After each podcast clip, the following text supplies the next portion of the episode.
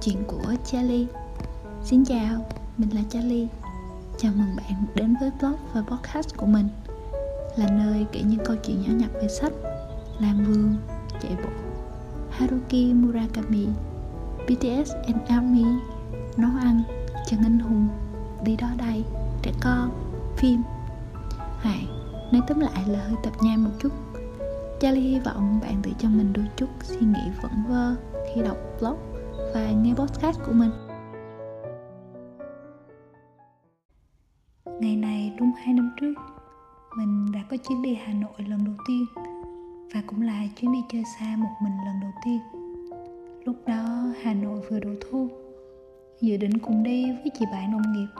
Chẳng may chị bị đau ngay trước ngày đi, nên mình đã trải nghiệm du lịch một mình Tuy có chút bắt buộc, nhưng từ dạo ấy, mình mới khám phá ra thêm việc du lịch một mình hay ho đến thế nào. Nó hương màu cho cái thói nghiện kỳ dị ấy của mình. Và mình nghĩ bạn cũng nên thử một lần trong đời, được du lịch một mình. Nhìn lại album hành trình thì vì là một mình nên đa số ảnh đúng nghĩa cảnh là cảnh chỉ có vài tấm selfie nhanh gọn để kỷ niệm là mình đã từng ở đến đây về Hà Nội thì đúng là khí trời mùa thu quả thực siêu siêu thích những ngày mình đi thì trúng được mưa một chút Trời hơi âm u nhưng vẫn có được ngày nắng. Mình và chị đồng nghiệp đã chọn một phòng dom ở phố Hàng Giấy trong khu phố cổ. Ấn tượng đầu tiên của mình về Hà Nội là sự ngỡ ngàng. Mọi người thường hay bảo nhau ra Hà Nội chơi thì cẩn thận, kẻo chặt chém, khó ở. Thế nhưng bác tài xe bus trên cả hai chuyến đi từ sân bay về khu trung tâm và ngược lại Và mọi người mình gặp để khiến mình thấy Hà Nội sao lại dễ thương đến vậy. Chuyện là lúc chiều đi từ sân bay vào trung tâm Mình đã biết được là mình sẽ dừng ở trạm nào và đi thế nào để đến phòng đâu. Theo chỉ dẫn của Google Maps Nên mình khá là tự tin. Gần đến trạm dừng, mình chỉ hỏi bác tài chiều ngược lại thì chuyến cuối lúc mấy giờ để mình canh đón lúc về. Ấy vậy mà bác tài đã nhiệt tình hỏi thêm là khách sạn con ở đường nào? Rồi chỉ mình xuống ở trạm tới.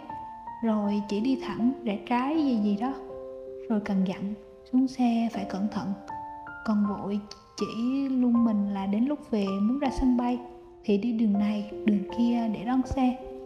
Lúc đó xe gần đến trạm dừng rồi, nên bác vội nói không kịp. Còn mình cứ rít cảm ơn bác. Bởi vậy nên ấn tượng đầu tiên về con người hà nội, dễ thương vậy đó chứ. Cả trong chuyến về cũng là bác tài thấy mình vội kéo vali chạy theo. Khi chưa kịp ra tới trạm dừng mà đã chạy thật chậm thật chậm để mình đón kịp chuyến cuối. Tự do cho mình được lạc. Mình là một đứa trước khi đi chơi, thường hay có lịch trình cụ thể. Ngày nào sẽ đi những đâu, ăn những gì, ngày tới sẽ chơi gì, ăn gì.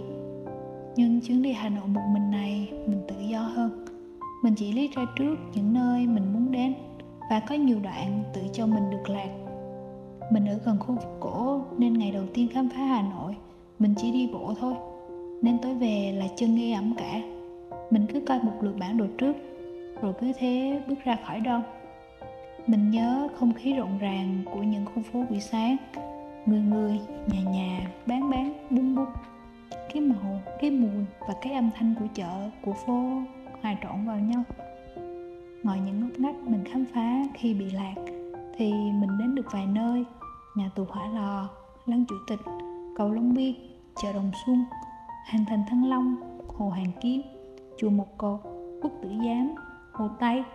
Ăn một vài món ngon như bún chả, ốc đinh lễ, kem tràng tiền, phở bát đàn, cà phê giảng cháo xương ông tả cốm trong suốt quãng đi bộ, điều mình yêu nhất là những xe hoa đầy chất lưu hà nội.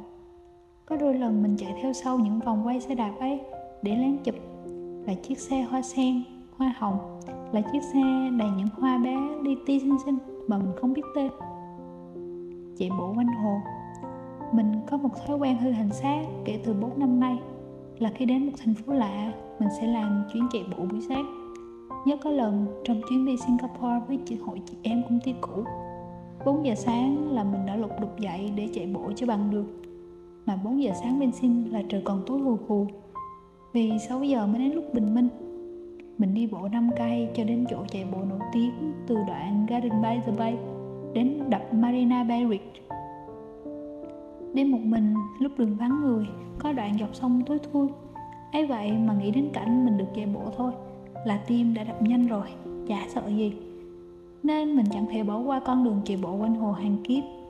Được lợi thế là nay hồ Hàng Kiếp khá gần với chỗ đom của mình ở. Thế là thêm một địa điểm tuyệt đẹp mới trong hành trình chạy bộ của mình. Chạy bộ quanh hồ mới thấy vẻ đẹp của thu Hà Nội. Là cây xung quanh hồ đã bắt đầu ngã lá vàng Thơ đến xỉu luôn. Nhìn mấy cô, mấy bác tập thể dục Hay nhảy một điệu van khởi động buổi sáng. Mình thoáng nghĩ về cảnh già.